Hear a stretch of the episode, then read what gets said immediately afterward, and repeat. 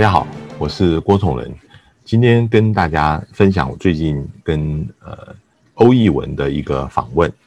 他是这一本书《乔拜登》他的中间路线能够重振美国吗？这本书的作者欧逸文，其实大家不会陌生，他之前出版的《野心时代》是他曾经在《纽约客》当记者的那一段时间，从2009年到2015年，他访问在中国的写作的一个集结出版。现在他调回美国以后，帮纽约客继续的做采访。他当时采访了拜登，以及跟着拜登的足迹，在美国，在去年的整段的选举过程当中，他的笔下描写拜登是怎么样一个人。那在刚开始的时候，我问他，拜登身上有什么样的特质吸引他要来写这本书？那他说，他听一个朋友讲，拜登身上同时有最不幸的一个部分，以及最幸运的一个部分。当然不幸有很多因素，其中包括他刚刚选上参议员的时候，他的太太跟他的儿子女儿就死于一场车祸当中，只剩下两个儿子。那这个事情给他非常大的刺激，当然他后来连串的想要竞选美国总统，争取民主党的提名都失败，这个是他不幸的部分。但是他同时也有很幸运的部分，我们听他怎么说。The reason why I mention all of this is that actually here in Washington where I live, most of the people who reach the highest ranks in government have led more or less simple, straight-ahead trajectories of success. And the fact that he had suffered and failed along the way actually made him much more interesting to me as a subject of literature and of politics. 我接着就问欧逸文，是不是就是因为他的家庭遭到这样的悲剧，让拜登总统对于他仅剩的儿子 Hunter Biden 采取了一个比较宽容的态度？尤其是他最近 Hunter Biden 卖自己的画作竟然要价$500,000一幅，引发的争议，白宫跟拜登总统本人对于这个事情非常的宽容，认为他可以去追求自己的事业。很多人都质疑，如果之前要求川普总统必须要符合高道德标准的话，现在是不是采取了一个双重的标准？欧逸文回答，他认为拜登总统向来跟他剩下来的儿子 Hunter 之间有一种非常复杂跟敏感的关系，尤其是家人先后死于车祸，跟他的大儿子死于脑瘤啊。常常拜登对于 Hunter 特别纵容，有些时候遮蔽了他儿子现在做的事情正在危及 Hunter 自己，正在危及拜登自己的政治事业的一个判断。当时拜登当副总统的时候，奥巴马政府曾经有人担心Hunter 曾经介入乌克兰的事情将给他的父亲带来麻烦，最后证明真的是如此。I think on some level there's also a piece of Joe Biden that feels sympathy for Hunter because of Hunter's problems with drugs and alcohol, because Joe Biden feels that inside his own DNA, in his own body, there is that weakness for drugs and alcohol. He saw it in his uncle. It's one of the reasons why he himself doesn't drink. You know, Joe Biden doesn't drink alcohol because he worries, as he said to me at one point, I know what damage it can do. I know what's possible. And he sort of thinks that there is a demon that is in their genetic code, and he worries about that. I think he's never said that to me about Hunter, but it feels, my impression is that is a part of his interpretation of Hunter's life. 除了他不幸的部分，拜登也有幸运的部分。拜登曾经希望能够代表民主党竞选总统，他寻求民主党提名长达30年之久，但是最后奥巴马提名他为副总统的候选人。为什么奥巴马选择他？我问他是不是跟拜登后来选择贺锦丽当副总统是同样的原因？欧宇文在回答的时候表示，这两个原因是有关联的，但是并不完全一样。Biden was a natural choice for Obama for two reasons. One, he could connect him to white voters in the Midwest. And also he had experience with foreign affairs. And Obama had very little experience with foreign affairs. He'd been in the Senate only a few years. He really didn't know much about he didn't have much experience with diplomacy or with complex foreign interactions. Biden had been chairman of the Senate Foreign Relations Committee. He actually had some of this confidence and credibility on foreign affairs. With Kamala Harris, it's somewhat different. Kamala Harris, of course, does provide something valuable to Biden in terms of putting him in touch with Black voters who might not feel naturally at home with Biden in quite the same way. So in that sense, there is some connection there.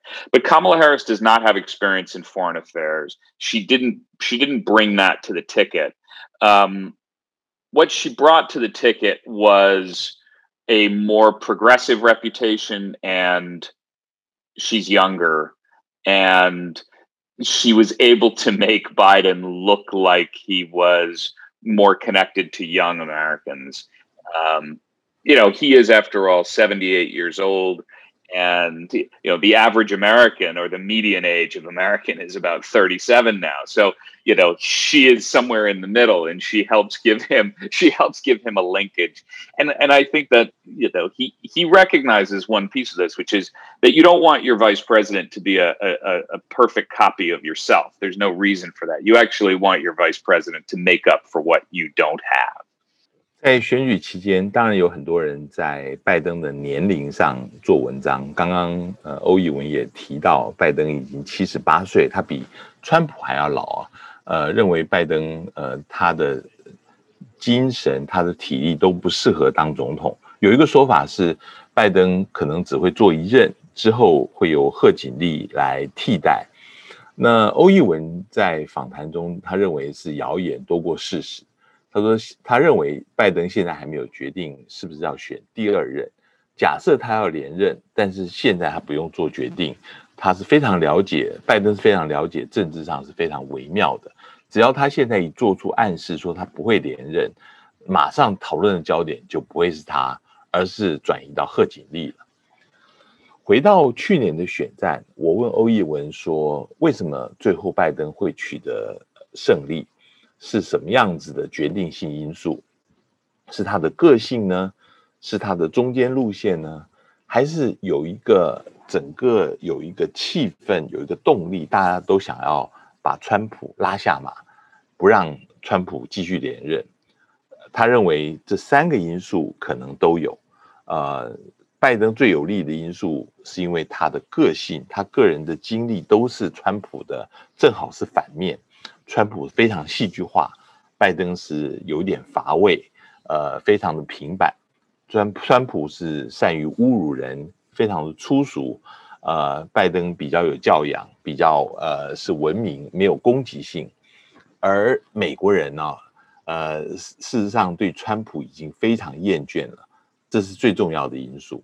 But then there's another important piece of it, which is, I think, is an important detail to understand his political.Situation, which is Biden was the most conservative Democrat out of a field of 20 Democrats.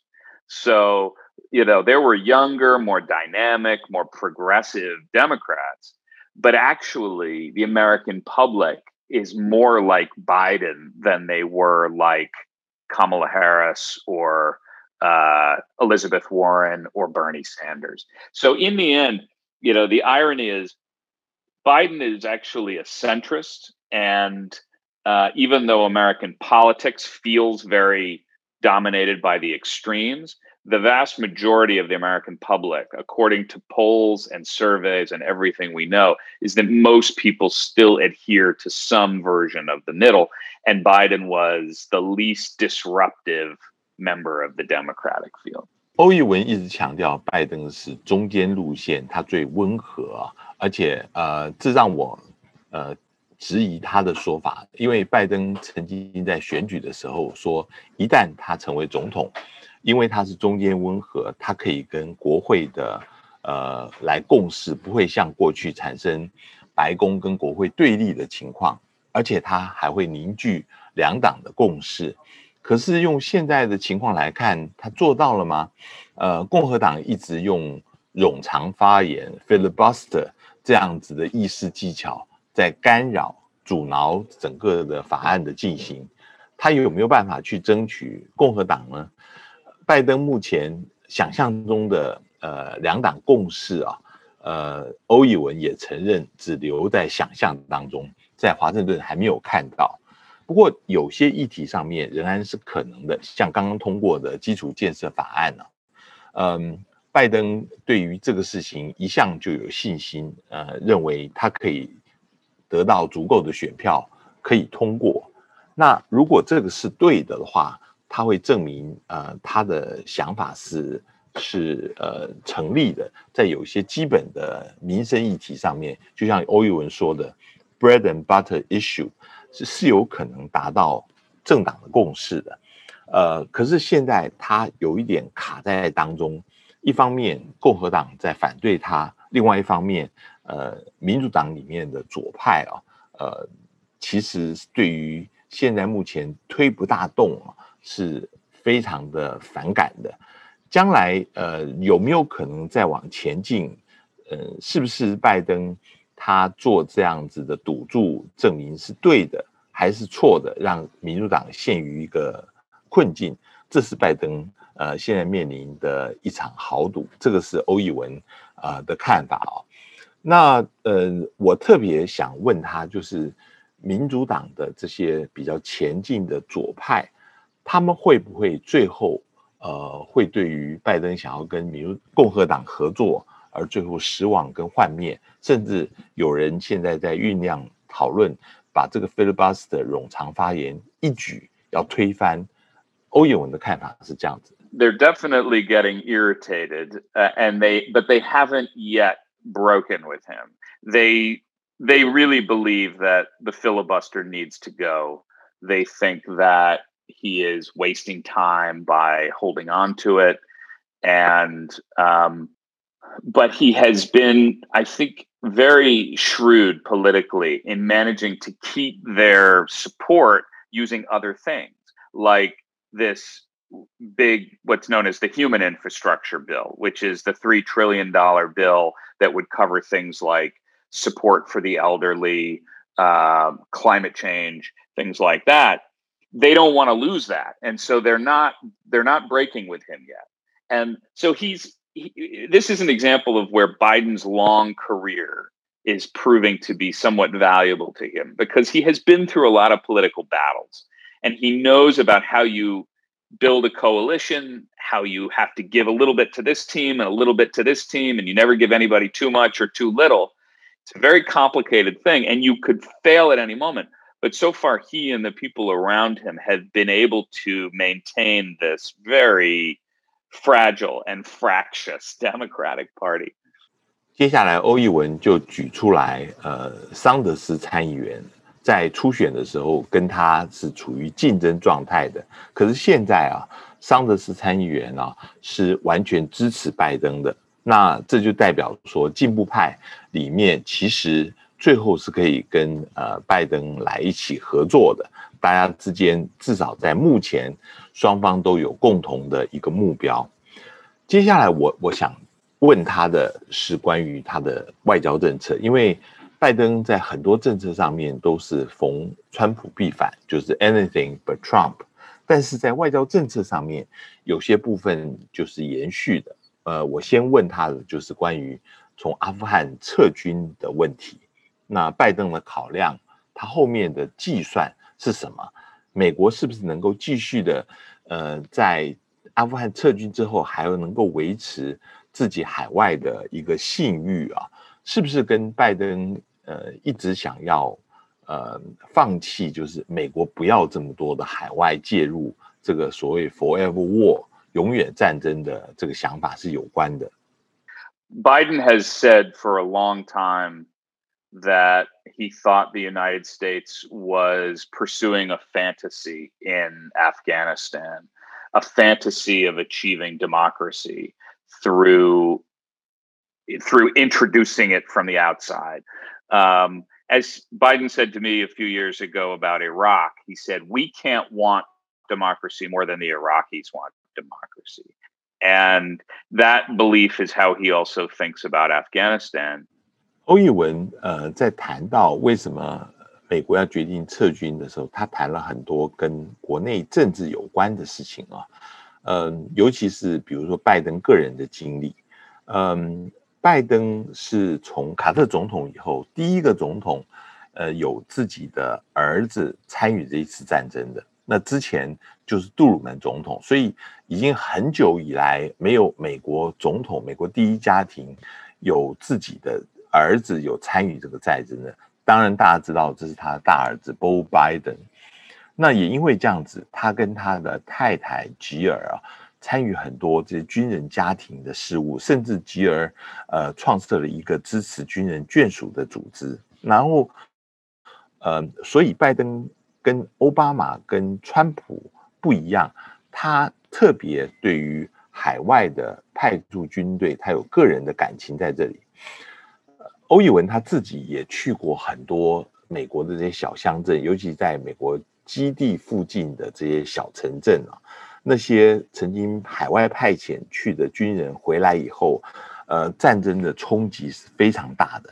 那拜登尤其觉得现在美国出现了这些问题，让川普能够得势，都是发生在这些小城镇里面，因为华府这些做政治决定人没有办法结束战争，所以导致在美国的很多地方受到战争的冲击，所以他现在认为应该是要老老实实的跟美国老百姓讲，我们应该要结束这个海外的介入，包括在阿富汗以及在伊拉克。但是这个同时也会有一些外交上的影响，难道拜登这边不担心美国的盟友会非常的忧心美国正在重蹈越战的覆辙吗？欧逸文是这样说的。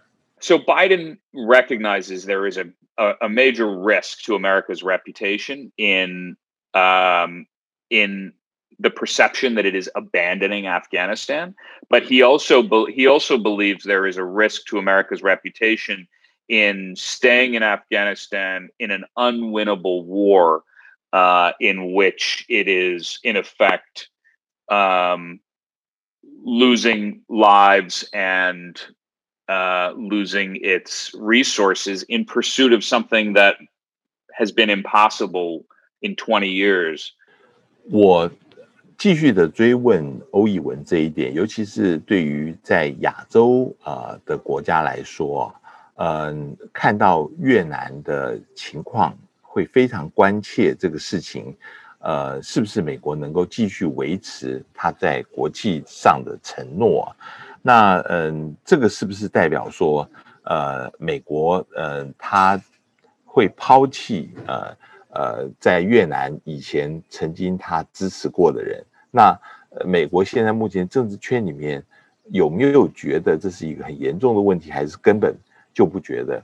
欧逸文说，其实当然在美国政治圈里面大家是有谈这个事情，而且很有争议，但是现在主要都是在谈就是曾经帮助过美军的这些议员重新翻译的人员重新安置啊等等，怎么样子来减轻这个事情的冲击。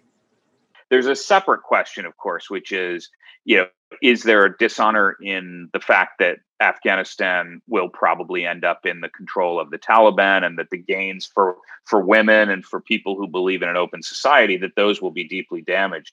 That is, it's also a controversial point, and there are people here criticizing Biden for it. But I think that there is some exhaustion in the United States with the idea that they tried for 20 years to transform Afghanistan, and they failed. And there is a feeling that would it be better in another 20 years? Because nobody is able to say yes, that has fueled the argument that there's no strong argument for staying. 当然，另外还有一件事情是，拜登继续川普的政策，就是对中国强硬啊。原来北京方面是期待拜登上台以后会是一个比较友善的一个美国政府，可是现在发现，拜登竟然比川普还要鹰派，还要强硬。我问欧以文说为什么会这样子？毕竟他在中国待了这么久，他曾经做过纽约客的中国特派员啊，究竟是因为美中之间的敌对最后发生的这个结构性的变化呢，还是现在因为两党已经都有反中的共识？ I think there's two things going on, and you're right. Your suggestion is right. The first one is that there really has been a fundamental shift in elite opinion in the United States, in Washington, and in other influential circles, that the engagement policy, which had, of course, been in place since 1972, has failed to make China a more cooperative partner with the United States, or a sufficiently cooperative partner. And that change has come about. It was actually beginning to change before the Trump administration, and it didn't become fully visible until Trump, and until some of the people in his administration began to turn that into policy. But the mood was already changing in Washington. And I think the truth is that there are some of the senior officials in the Biden administration involved in Asia who have spent part of their career waiting and hoping for China to satisfy their hopes and their expectations when it comes to reducing cyber threat and ending the construction of artificial islands in the South China Sea, and some of the other commitments that China made under the Obama administration. And when those commitments were not satisfied, it radicalized a generation of American China hands.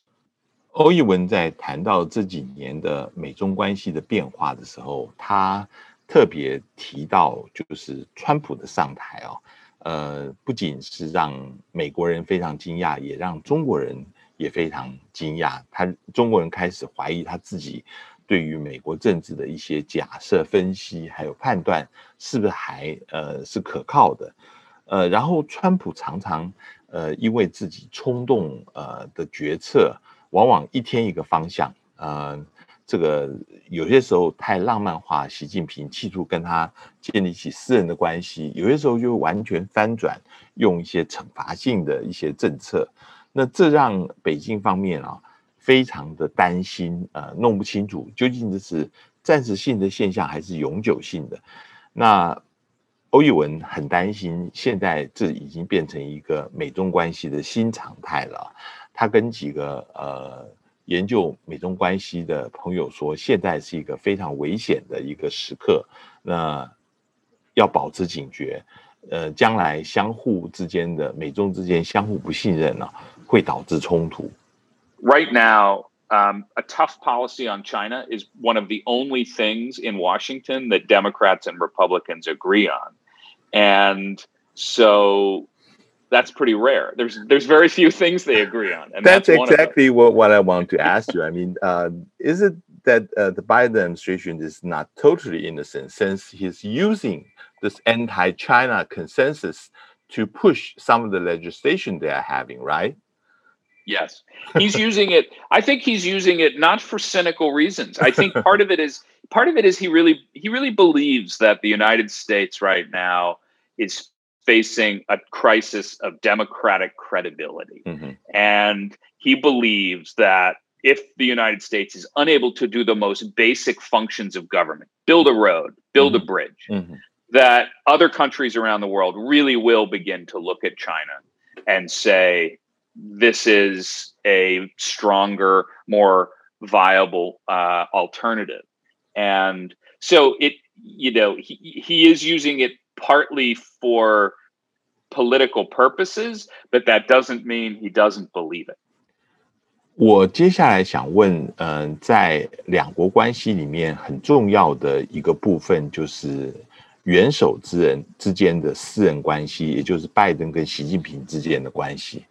在选举期间啊，拜登一直强调他跟习有私人的交情，他可以更好的来处理美中之间的关系。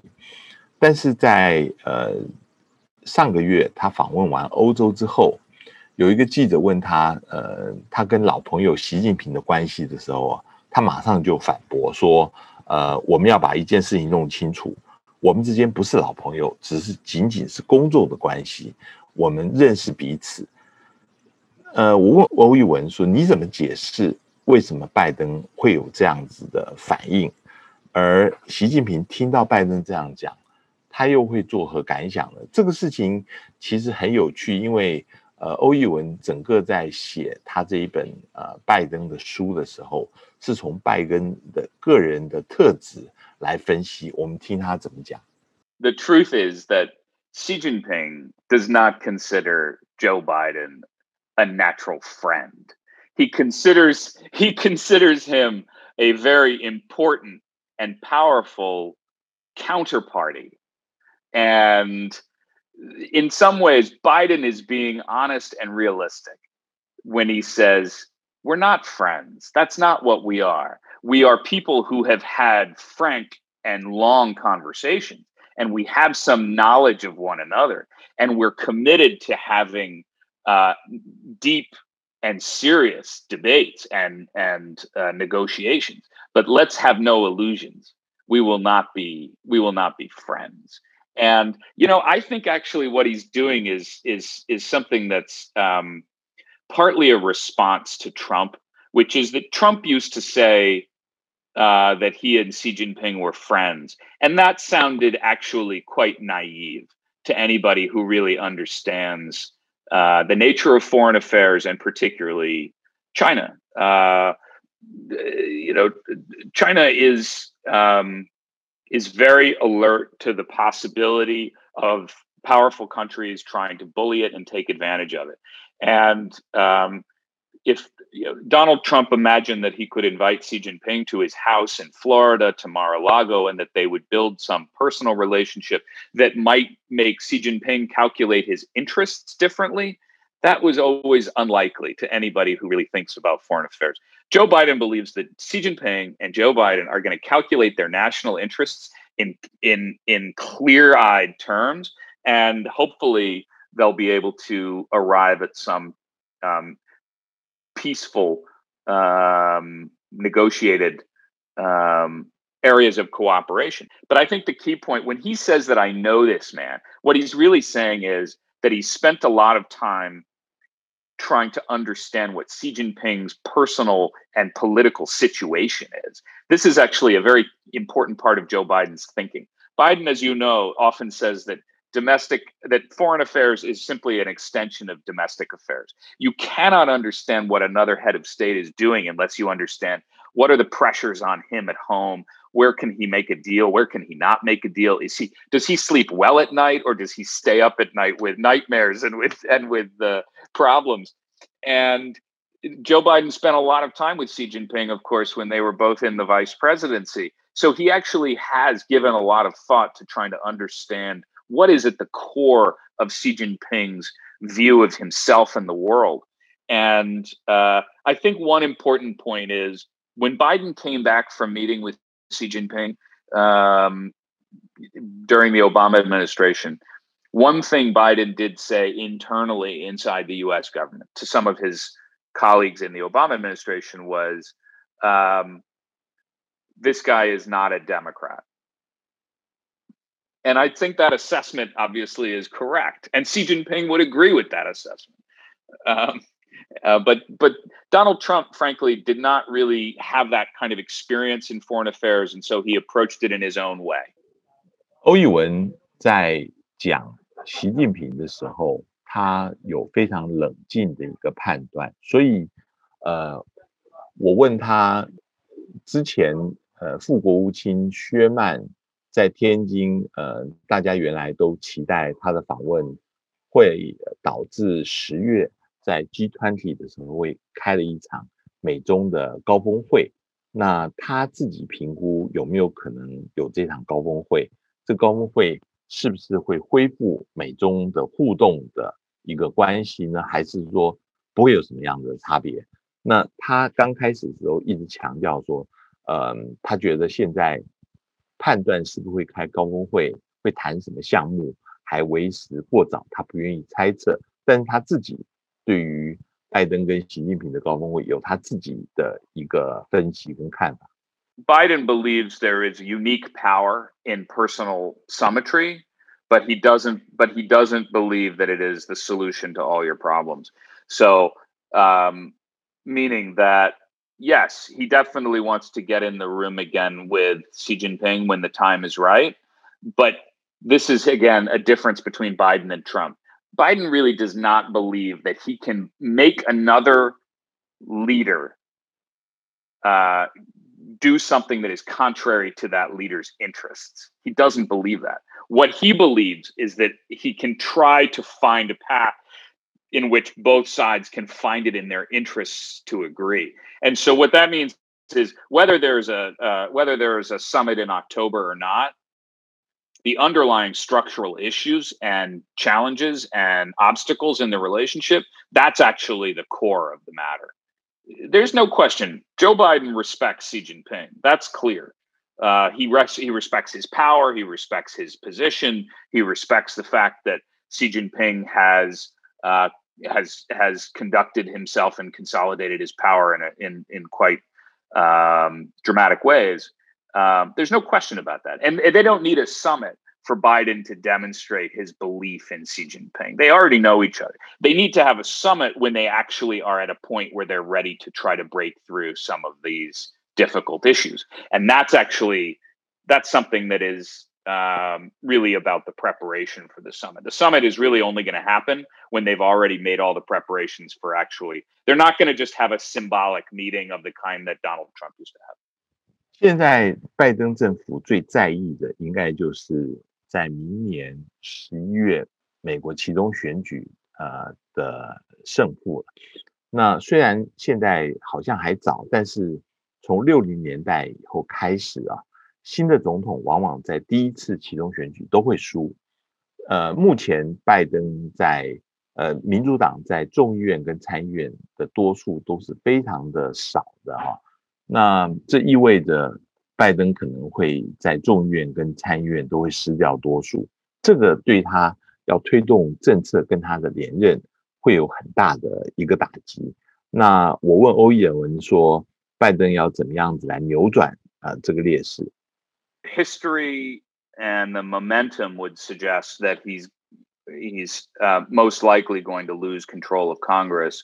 The current predictions that I find compelling are that he will probably lose the House. He might keep the Senate. You don't know, but the effect is the same, which is at that point, all of the division and polarization in Washington will just go sky high through the roof.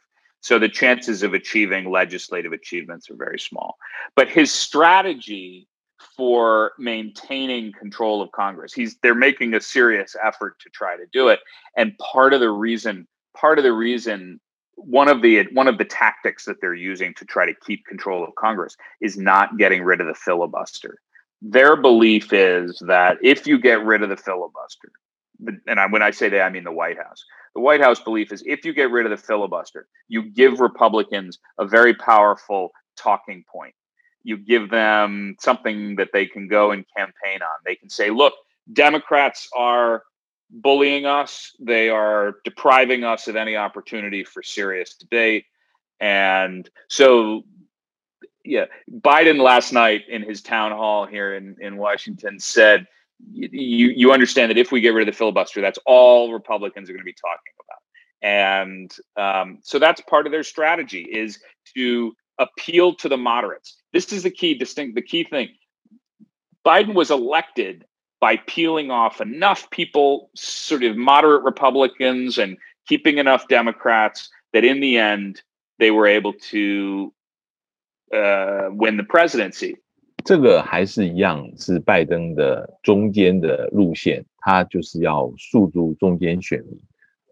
这个基本上并没有变。我最后再问欧逸文，他说现在要怎么样评估拜登总统的一个表现？我们知道美国通常在百日的时候会做一个评估，在一年满了周年以后也会做一个评估，但是在目前拜登上任半年的时候，他的评价是怎么样？ I'd say that they get their grade would be a B, because the reason I say that is they get some good marks for having driven down the death rate from the COVID pandemic. 90% of the deaths have been reduced per day here, which is a transformation in daily life. But they have, they've also made mistakes, particularly on the southern border with Mexico. They have now struggled to try to prevent the rise of the Delta variant. And so